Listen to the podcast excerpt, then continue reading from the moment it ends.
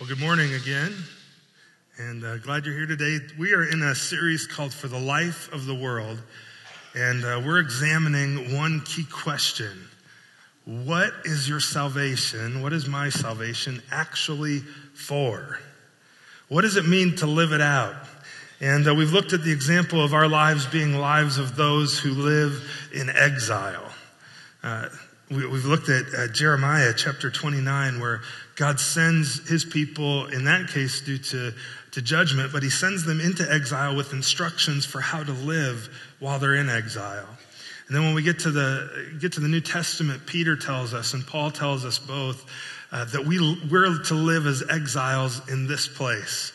We've been sent here by God. As we like to say it in our mission statement, we've been sent here uh, to love people and invite them to follow Jesus with us. Because God's instruction for the people in exile was to multiply, not to decrease, uh, but to, to bless the world that they were sent to, not to tear it down, not to fight it, but to, to bless those who are there, for in their welfare is your own welfare. And that's what we've been looking at. And we looked at it in the realm of our families, in the realm of our work and our vocation. And today we're going to step up even further away and look at it in terms of justice and in terms of the order that God has put into place in this world.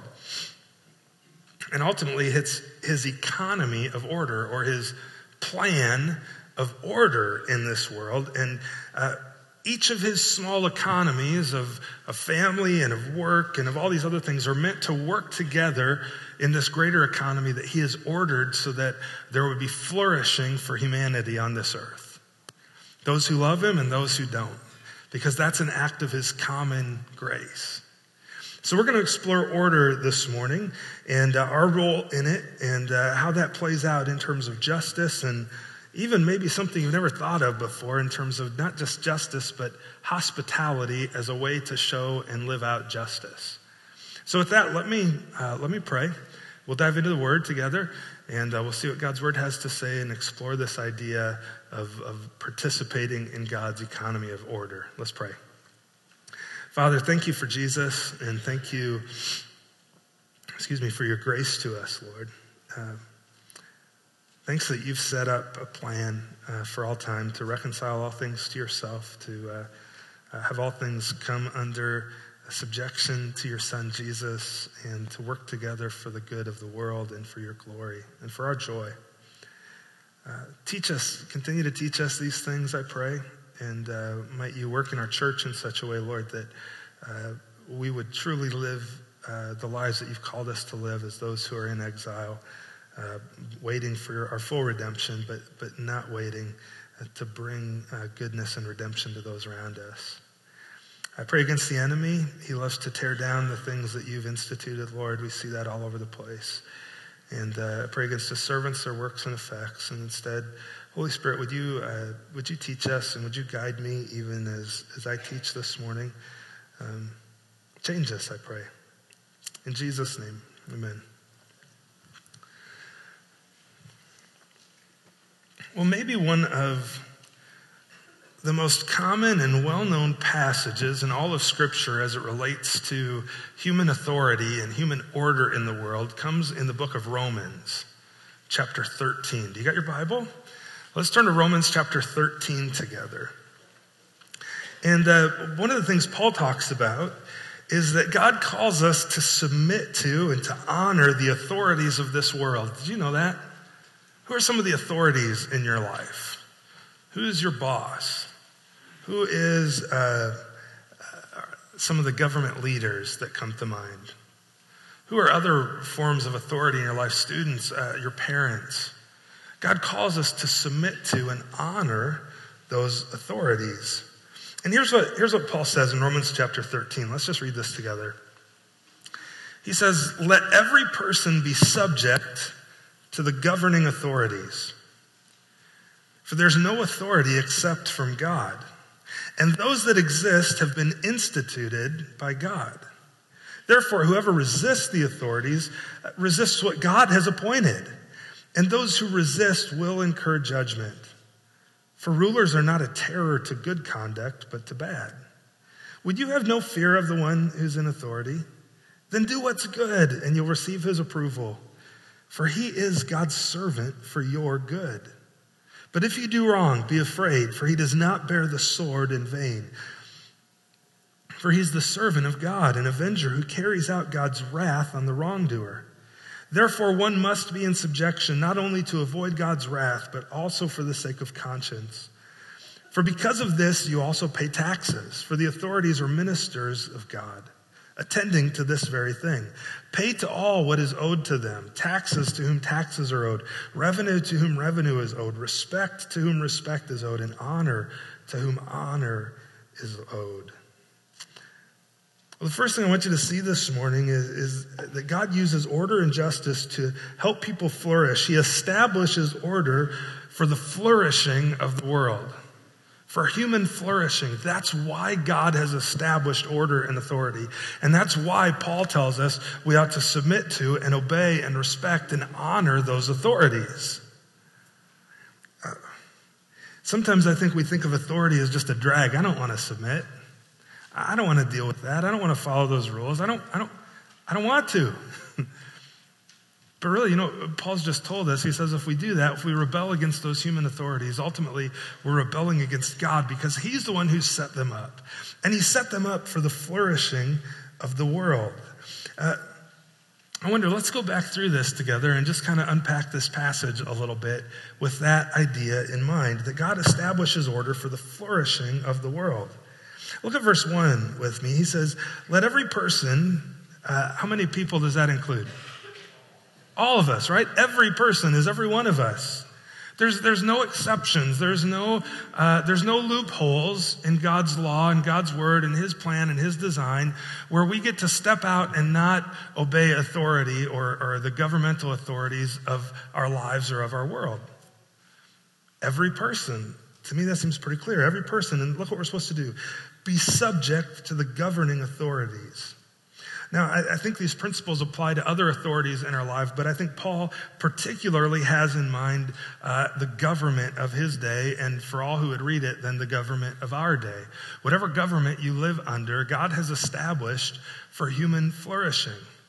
Imagine if there was no government, if there was no rule of law. What would you have? You'd have anarchy, wouldn't you? And if you have anarchy, what rules and reigns supreme? Evil. Evil does. And that's, so God has established government for our good. He's established rulers for our good. It says in the Old Testament over and over that he raises up and removes rulers at his will, right? He, he does these things for our good and for the good of the world. See, he says, for there, there is no authority except from God. God's the one who establishes order, all order on the earth. And those that exist have been instituted by God. Does that, is that hard to take for anybody? I mean, when it's a good authority, that's easy to take, right? If it's a good ruler, or if it's the political party I like that's in power, that's an easy one. But what about when it's a wicked authority? What about when it's uh, the party I didn't vote for? What does Paul say? Every authority has been instituted by God. He's sovereign and in control of these things. You know, sometimes you see this often in the Old Testament. God will establish uh, good rulers and good uh, governments for uh, to bless his people. But other times, he'll actually establish a wicked ruler into power. And he does this for a couple reasons. Sometimes it's uh, to, to, to take us through a trial so that we would grow to be more like him and so that his people would grow and flourish, even in the midst of opposition and, and persecution. Other times, it's an act of punishment towards his people. And he's disciplining them and, and re- hoping that they would repent and turn back to him. See, there, there isn't anybody who's ever come to power, even in a nation like ours where, where we think, oh, we're in control, we vote, where God hasn't established those authorities. There is no authority except from God, Paul says. We either believe that or we don't, right? And those that exist have been instituted by him, whether it's good or bad. Therefore, Paul says, verse two, whoever resists the authorities resists what God has appointed, and those who resist will incur judgment. That's a strong statement. To, to resist government authorities is to resist God's will and thus bring judgment onto yourself. Um, you, you see this all over the place, right? If you resist the authority and you break the law and you get caught and thrown in jail, what did you do? You incurred judgment. And whose fault was it? Was it the government's fault? No, it was your fault because you broke the law. Now, sometimes you're oppressed wickedly, and you can't, it can't escape that. And I'm not ignoring those truths, but the reality is most of the time when we resist those authorities, uh, we're bringing judgment on ourselves. When, when I go eighty-five in a forty-five, and I get a two hundred dollars ticket and have to do defensive driving school, I haven't done that, by the way. I have done defensive driving school, but I haven't done eighty-five and forty-five. Well, maybe, maybe I have, but I've never gotten a ticket for it. See, I'm incurring judgment on myself, aren't I? It's my own fault. Anyone who would resist what God has appointed, um, resists God. It begs a good question, though. What, what about evil authorities, then? Should I obey and submit to them? What if there's an authority that God's appointed who is wicked, who is evil? Should I, should I obey them and submit to them? Well, here's what I would say the test is. Um, if obedience to the government or a ruler or any authority means direct disobedience to God for you, then you rebel against them and you obey God because he's a higher authority. But if obedience to them, even evil leaders, is not does not result in direct disobedience for you to God, then you submit to them. You submit to them. There, there's an example, a great example of this in the Old Testament. You can turn with me if you want to, to Exodus chapter one. And uh, maybe you've, you've heard of these two ladies, uh, Shiphrah and Puah. They were midwives of the Hebrew women. And the king of Egypt uh, said to these Hebrew midwives, because uh, the, what had happened is God's people had multiplied greatly in Egypt, and there was a new Pharaoh in power who was threatened by them. And so he starts systematically uh, oppressing God's people. He's a wicked ruler, a wicked, wicked authority. And he's oppressing God's people, and he's trying to kill the children so that they wouldn't multiply even further and then potentially rise up against him. Uh, Finally, he says, the, the king of Egypt said to the Hebrew midwives, one of whom was named Shiphrah and the other one, uh, Puah. It's curious that their personal names are mentioned, but Pharaoh's real name is never mentioned. Uh, when you serve as a midwife to the Hebrew women and see them on the birth stool, if it's a son, you shall kill him. But if it's a daughter, she shall live. What should they do? That's a wicked ruler giving a wicked command that would clearly result in direct disobedience to God, wouldn't it? To take someone else's life? Well, they should rebel, and they're right to. It says, but the, mid- the midwives feared God and did not do as the king of Egypt commanded them, but they let the male children live. So the king of Egypt called the midwives, and he said to them, well, why have you done this and let the male children live? And the midwives said to Pharaoh, because...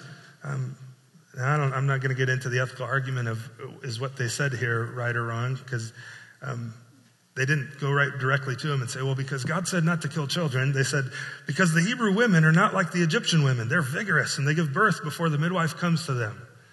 They just, they're, they're popping them out before we can get there, Pharaoh.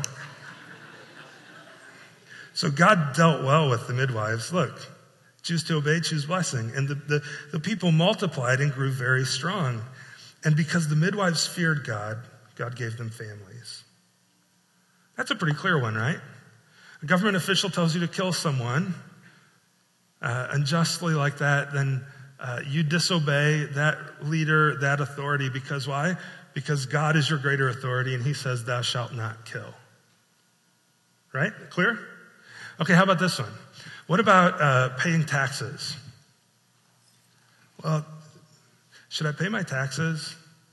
Because uh, the, our government will use some of those funds potentially to do wicked and evil things. What do I do? What do I do? Do I pay them or do I not pay them? Well, hold that thought.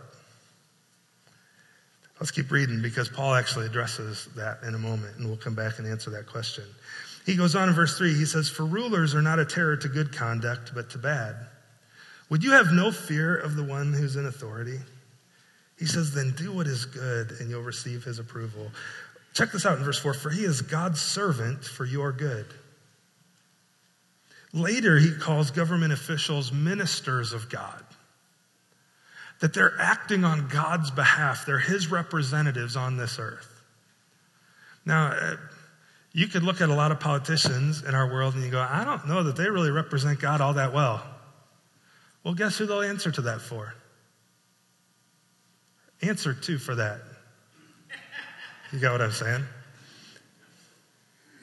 Uh, they'll answer to God. They're his servants. They're his ministers. And they're there for our good, so we should obey them, because submitting to them is submitting to God. But if you do wrong, look what Paul says in verse four, "Be afraid, for he does not bear the sword in vain." I think uh, most commentators, too, believe here Paul's talking about capital punishment in this case. He doesn't bear the sword in vain. Uh, he is the servant of God. He's an avenger. He or she's an avenger who carries out God's wrath on the wrongdoer. Therefore, one must be in subjection, not only to avoid God's wrath, in other words, wrath at the hand of the government, but also for the sake of conscience, because that's what's right. God's established these things for our good. He's established order for human flourishing. It's a good thing that we have government and order and all of those things. And now back to our other question. Look at verse six. He says, "For because of this, you also pay taxes. For the authorities are ministers of God, attending to this very thing." There he calls them ministers. They're the ones who are uh, to use those resources for good. I believe they're the ones who will be held accountable for how those things are used. "Pay all then to what is owed them, taxes to whom taxes are owed." See, here's the deal. Um, even though a wick, the government might do wicked things with the money that I give them in part of my taxes, that doesn't free me from paying taxes. Guess when Paul wrote this? He wrote this at a time when Nero was emperor over Rome. And Nero uh, led maybe the most wicked empire ever in the history of Rome. And yet, what does Paul say? Pay your taxes to Rome. How about Jesus when... Uh, At the, in, in the same way, when he says, uh, pay to Caesar, he says, who's on, whose face is on the coin? Because they ask if we should pay taxes. And he says, what to do with it? Pay taxes, give to Caesar what's Caesar, pay your taxes. Listen, I'll deal with him for how that money's used. But your responsibility is to submit to those authority and pay your taxes. Because if you don't, to rebel against human authority is to rebel against God, and you're bringing judgment on yourself when the tax man knocks on the door, right? Now, with that being said, that doesn't mean Paul isn't saying you have to pay as much tax as you possibly could, right? We're kind of in tax season. Maybe some of you are working on those right now before April if you're ahead of the game. Otherwise, it'll come in a couple months. It'll be due. And uh, if, if you can get, uh, if you can legally find exemptions and things like that where you Need to, where you can pay less tax, that's fine. You're obeying the authorities and the rules that have been put in place. Don't cheat on them. Pay them. Pay what you owe. That make sense? Listen, God's done that for our good. That res, there, there are good things that result in us doing that and in obeying authority in general that, that government provides for us, and all of that is part of human flourishing and God's plan for human flourishing. The point here is simply that God establishes order for the flourishing of the world. Did you know Peter actually talks about the exact same thing in First Peter chapter two? In First Peter chapter two, I'm actually going to start a couple verses before he says this, but I do it because look at how he, how he, how he frames the argument. He says in verse eleven of chapter two, "Beloved, I urge you as sojourners and exiles." Again, he's addressing us as exiles, as sojourners. I've always thought that would be a good name for a church. Just because uh, we're, we're just, it'd be a good reminder that we're not here to stay. We're on our way through. He says, "Keep your conduct among the Gentiles honorable, so that when they speak against you as evildoers, they see your good deeds and glorify God on the day of visitation." Look at verse thirteen. He says, "Be subject for the Lord's sake to every human institution, whether it be the emperor as supreme, or to governors as sent by him, sent by God to punish those who do evil and praise those who do good. Every human institution, marriage, family, government, church, be subject to those things. Each of them are designed by God to work together in, in this beautiful harmony that brings flourishing to the world. For this is the will of God, that by doing good, you should put to silence the ignorance of foolish people. Live as people who are free, not using your freedom as a cover-up for evil, but living as servants of God. I love, verse seventeen is a good one to memorize. Honor everyone. Love the brotherhood. Love your church. Fear God. Honor the emperor. Notice Peter didn't say honor the emperor as long as he's in the political party of your choice. Isn't it? I mean, uh, wouldn't it be great if maybe as Christians we would obey this a little better? Maybe the last ten years wouldn't be quite as divisive in our country. No matter who he is, honor him because uh, God appoints all authorities. Servants, be subject to your masters with all respect, not only to the good and gentle, but also to the unjust. There you go, in case you thought I was making it up. For this is a gracious thing, when, mindful of God, one endures sorrows while suffering unjustly. Loved ones, all, I think I kind of made my point here, but God has established order for human flourishing, and so we're to submit to that order and to those authorities, because when we do, God promises blessing. And it leads into the second point, that as we do that, we're actually working with God then to cultivate human flourishing. We're, we're to work with him to cultivate human flourishing. And, and one of the ways we do that is by submitting to, the, to, to authorities that he's established. But another way we do that is by removing barriers. Think of some of the barriers in life for people to flourish. There's social barriers. There's economic barriers. Uh, quite frankly, there's religious barriers that keep people from flourishing, keep people from experiencing good and God's grace. As, exile, as exiles, Peter said we should be subject for the Lord's sake, he said in chapter two there, to, to every human institution. By subjecting ourselves in this way, we're, we're participating in God's plan for it.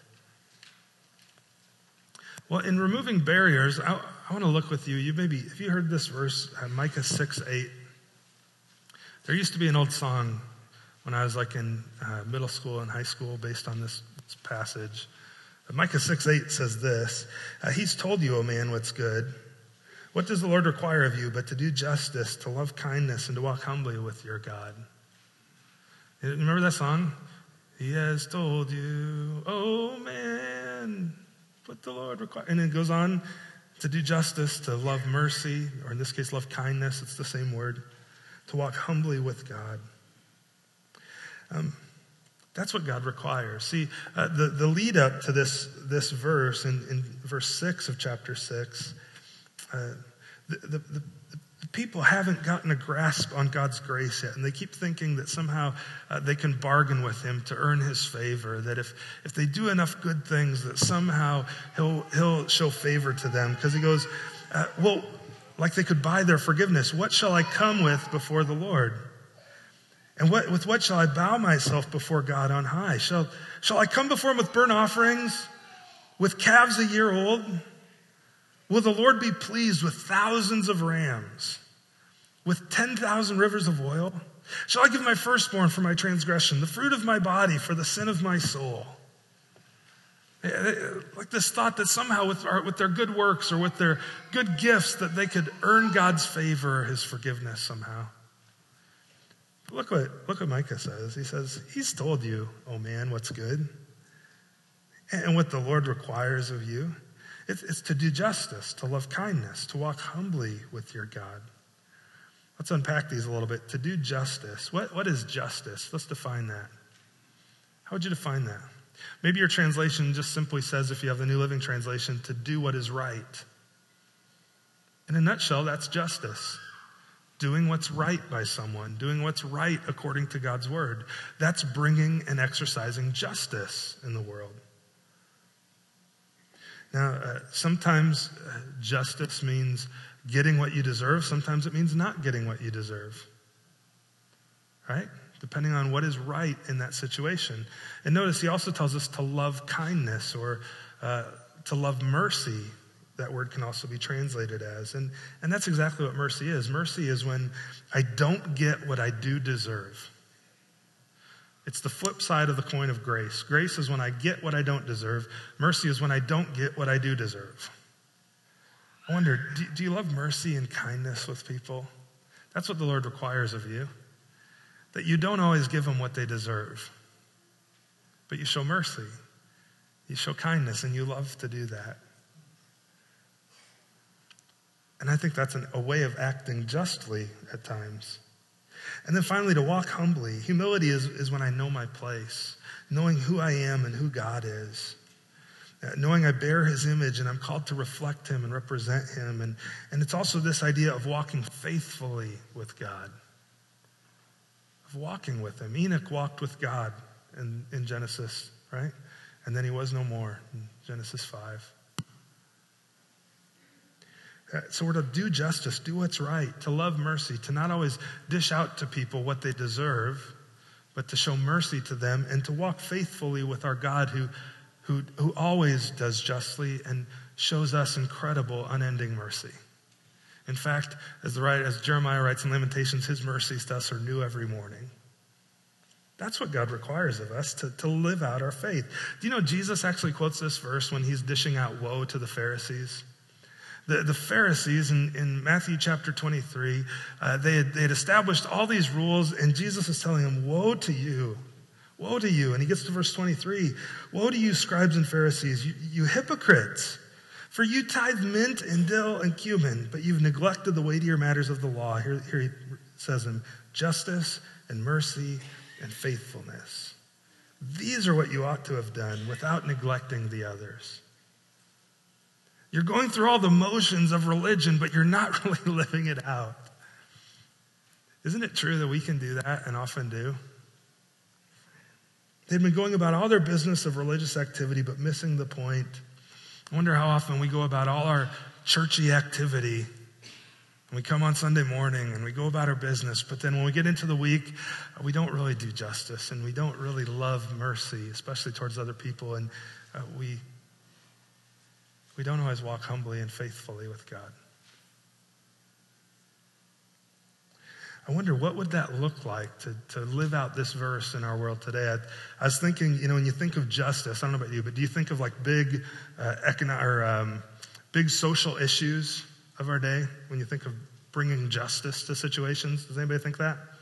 For whatever reason, that's where my mind went. And I thought, what are some big issues of justice in our day? And one that, for whatever reason, keeps coming across uh, my computer screen as I'm reading is, have you heard of DACA? I'm going to ruffle some feathers this morning. Are you ready? Have you heard of that? Do you know what it stands for? Deferred Action on Childhood Arrivals. So immigrants who've come as a child to the United States, that they would defer action on them. They've deferred action on in, in terms of uh, deporting them back to their home country. And the, there's this thing referred to as the Dreamer Act, where there would be amnesty granted to these people who've grown up in this nation, were never brought here on their own accord, but were brought here by their parents and they've grown up here, and this is the only place they've ever known is home. And there's a big debate going on in, in our world over the last few months and even years for that matter of w- what do we do with people in this situation? Well, they, they clearly, they broke the law. We need to do justice. They're here, they're here not according to the law. They're here illegally, and they need to, to be sent back, right? Do they? What would, what would God call us to do? What would it mean to do right by a person like that? I read the story of a man who's, who's my age. He's thirty-nine years old in Detroit. He was brought here when he was eight years old. He now has a family with two two children. And two weeks ago, he was sent back uh, to Guatemala, I believe. He doesn't speak Spanish. His kids now have no dad. His wife now has no husband. They've lost the provision for their family. What's it look like to do justice to those people? And on one side of the spectrum, you have people cheering, yeah, that's what's right. And sadly, you know what? I see a lot of Christians doing that. I don't think that's right, loved ones.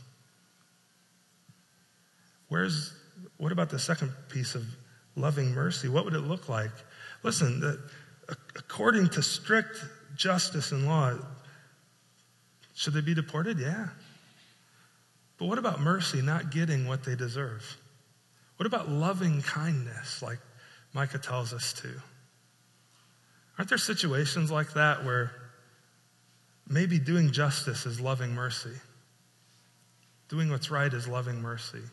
You know me, if you're here like for the first time this morning, it's like once every two years I make any kind of political statement. So don't don't think that we're going to turn up. But this is this is a this is I think it clearly illustrates this passage, doesn't it? Uh, what would it mean to walk humbly? Do you, do you humbly know your, knowing your place? Do, do you realize that you too are in a place that's not your home? That's where you live. That's where I live. And I'll be honest, this issue is, is probably stirred up in my heart a lot because of a friend of mine named Ricardo who oversees uh, a ton of Hispanic churches in the Chicagoland area. And these churches are being devastated by some of the things happening. Families are literally being torn apart of your brothers and sisters in Christ. Now, okay, there's the law of what's just and what's right, but there's also mercy. And all I'm asking is what's the balance of those two, and where does the church come into play in that? See, that it's tricky now, isn't it? It's it, it's it's really hard to follow the Lord and say, oh, what does it mean to to do justice, but to at the same time love mercy and to walk humbly with Him? As an exile yourself in this place, God calls you to do that and to be that, and to participate with Him in that for the sake of human flourishing and for the good and for the life of the world. Amen? We could look at a whole bunch of other examples of that, even straight from the headlines today, but there's just one to get you thinking and uh, maybe get you riled up at me. I don't know. But let's talk about this. That's a big scale. Let's bring this down to you personally. How do you do this on a personal level? How do you show justice? How do you do justice and love mercy and walk humbly with God on a day-to-day level? I would contend that it means living out the biblical command of hospitality. You're like, what? I haven't thought of justice as being hospitable. What are you talking about? At the start, I, I, listen, I believe this. The start to helping human flourishing and justice on a personal level is hospitality. Do you know what literally that word means? Have you heard of, you, you've heard of uh, the city of Philadelphia, right? It's the city of what? Brotherly love. The Greek word Philadelphus is, is, is philo of, of, of, of love or friendship, and adelphos, brother. Philadelphia, to love, to befriend your brother. That's easy, isn't it? It's easy to befriend and to love your brother. Well, depending. After you get out of the house and grow up, it's easy to love. You know what I'm saying? To love someone who's like you. Do you know uh, there's another word in, that shows up in Scripture called, uh, instead of uh, Philadelphos, it's Philoxenos. And it's that same uh, uh, philo or philos uh, of, of love or friendship, but then there's uh, xenos or xeno, xenoia, uh, a stranger. Philadelphia is loving your brother. Hospitality, it's translated hospitality, is literally befriending the stranger, loving the stranger. It's the exact same conjunction, just a different word put on the end, brother or stranger. Uh, in Matthew chapter twenty-five, I think Jesus kind of talks about this. When the Son of Man, I'm going to start in verse thirty-one. When the Son of Man, he's preaching and it comes in his glory and all the angels with him, then he will sit on his glorious throne. And before him will be gathered all the nations, and he will separate people one from another as, shep- as a shepherd separates the sheep from goats. And he will place the sheep on his right and the goats on his left. Then the king will say to those on his right, come, you who are blessed by my Father, inherit the kingdom prepared for you from the foundation of the world. For I was hungry, and you gave me food. I was thirsty, and you gave me drink. I was a stranger, and you welcomed me. You loved me, you befriended me, you showed hospitality to me. That's true hospitality, befriending a stranger. I was naked and you clothed me. I was sick and you visited me. I was in prison and you came to me. And then the righteous will answer him saying, Lord, when did we see you hungry and feed you, or thirsty and give you drink? And when did we see you a stranger and welcome you, or naked and clothe you? And, and when did we see you sick or in prison and visit you? And the king will answer him, truly I say to you, as you did it to one of the least of these my brothers, you, excuse me, you did it to me. Jesus commands his disciples to show mercy through hospitality by loving the stranger. I wonder, who is the stranger in your world? Who's the, who's the one on the outside looking in? Who's the one that's different than you, that talks different than you, that uh, dresses different than you, that eats different food than you, that has a different family makeup than you? Who, who's the stranger in your world? Jesus says when you do these things to them, you're doing them as unto him. See, Paul tells us in Romans to contribute to the needs of the saints, but also to seek to show hospitality. And in Galatians, he tells us, so then as we have opportunity, let us do good to everyone, especially those who are of the household of faith. But notice, he doesn't say exclusively to those who are of the household of faith. He says to show it to everyone, to show hospitality to everyone. To the, who's the stranger in your life? There's a handful that come to my mind who I've really failed to show hospitality and love toward. Yet that's what it looks like, I believe, to, to do justice and to love mercy and to walk humbly with God, is to show hospitality to people. Yes, to people within the household of faith, absolutely, but, but also to those who don't yet know Jesus. Well, why? Well, because they bear God's image. Some people will say, well, showing hospitality gives dignity to somebody. No, no, it doesn't. It affirms dignity in that person. They already have dignity because they bear God's image. It's not uh, giving them dignity, it's affirming the dignity that they have. And so by showing hospitality, by befriending the stranger, you're, you're affirming their dignity as a child of God. And that's why, and you're doing then unto Jesus whatever you're doing unto them, because they bear his image. As a, As a human being, they bear God's image. And so hospitality then is, is establishing justice on this personal scale. He, Jesus personalizes it for us. He, he tells us to pay attention to how we treat those who can't fend for themselves.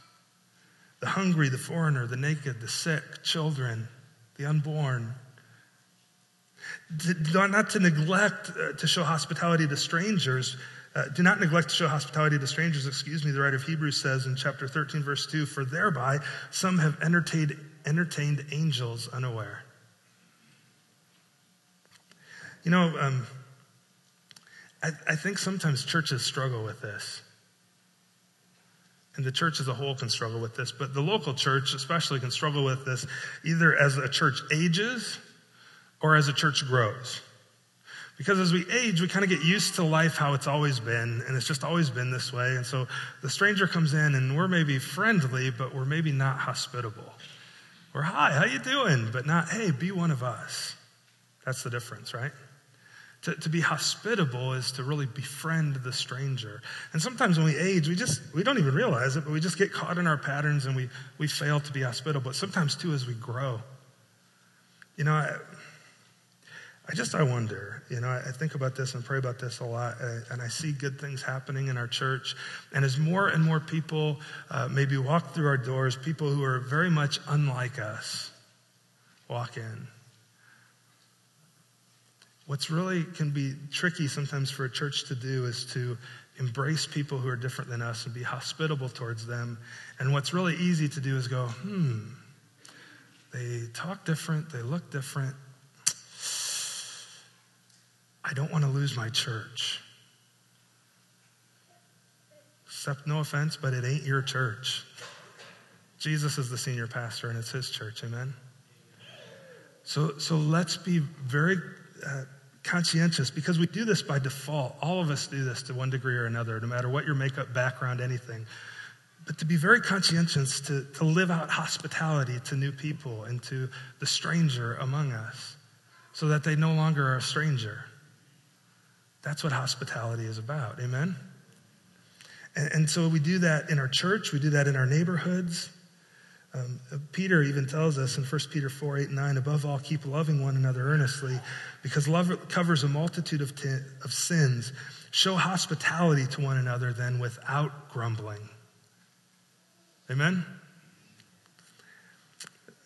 So just as we close, a few, a few other verses here uh, of, of this, this command of God to love the stranger because you were once one. See, he says in Colossians, Paul does, you were once alienated and hostile in mind, doing evil deeds, but now he, Jesus, has reconciled you to the Father. Deuteronomy ten nineteen, love the sojourner, therefore, for you were sojourners in the land of Egypt. That's who you are. So love the stranger, show hospitality. Leviticus nineteen thirty-three, when a stranger sojourns with you in your land, you shall not do him wrong. Treat the stranger who sojourns with you as the native among you. Love those who are different than you, in other words, God is saying. And then finally, Ephesians chapter two, therefore remember that at one time you Gentiles in the flesh, called the uncircumcision by what is called the circumcision, which is made in the flesh by hands, remember that you were at the same time separated from Christ. You were alienated from the commonwealth of Israel. You were strangers to the covenants of promise. You had no hope and you were without God in the world. But now in Christ Jesus, you who were once far off have been brought near by the blood of Jesus. For he himself is our peace, who has made us both one and has broken down his, in his flesh the dividing wall of hostility. Amen? So friends, uh, God, God establishes order and justice for human flourishing. We're to submit to that order as submitting to God, and then we're to work with him to cultivate human flourishing by pulling away barriers for those uh, who would benefit from that flourishing. We're, we're to do justice, to love mercy, and to show kindness. And I want to close just with this. This is a lyric from a song by, the guy, by a guy by the name of Tim Timmons, called Let's Be Beautiful. But he writes this, he, and I think it's, see if, see if you've ever been at a wedding and this describes your experience at a wedding. Everybody waits for the moment the bride comes out. Isn't that true? Because what happens at the wedding? Everybody does what? They stand up. They're just waiting for her. Open up the doors and watch her walk down the aisle, asking, is she lovely? Is she shining? Is she looking at the one she loves? As you know, Jesus calls us his bride. He says, uh, everybody's watching. Everybody's wondering what we're all about. When we open up the doors, is religion all that walks out? Are we lovely? Are we shining? Are we looking at the one we love? Or is his glory divided because we're looking at ourselves too much? Let's go and show hospitality, amen? Bring justice to a world in great need of God's love. Let me pray. Father, thanks for Jesus, and thanks for the example that you give us in him. Uh, Father, you call us to do justice, to uh, to love mercy, to walk humbly with you. Lord, the reality is even uh, when we try to do that, we fail, and in our own self-deception, we can think we're doing it, but we're failing, and sometimes dealing with that or coming to terms or face-to-face with that can be frustrating and hard, and it requires grace. Holy Spirit, would you uh, guide us as a church and as your people, that in whatever realm uh, in which you've sent us, would you help us to do that, to, to do justly by those that we're around, to love mercy toward them, not to dish out always what they deserve, but to show mercy to them and love that. Would you help us in all things then to walk humbly with you, because that's the only way we're going to be able to do that and know uh, the right ways to do that. Help us too to show hospitality, Jesus, as a church and as individuals to those who are new or who are different than us. I, I believe that, that your design uh, for, for the church is to be a reflection of of your creativity in, in different types of people and in different skin colors and in different backgrounds. And Lord, that's a hard thing to do because we're all different. Yet it's a beautiful thing when it happens. So help us to live out that hospitality toward one another, and especially toward those uh, who are strangers, that they might become one with us and with you. Lord, I pray for those today who've never trusted you. Uh, What today might be the day that they would uh, repent of their sin, and Jesus turned to you and your justice on the cross and your mercy toward them by giving them eternal life. Lord, we love you. We praise you for your goodness, and we pray all this in Jesus, our Savior. Amen.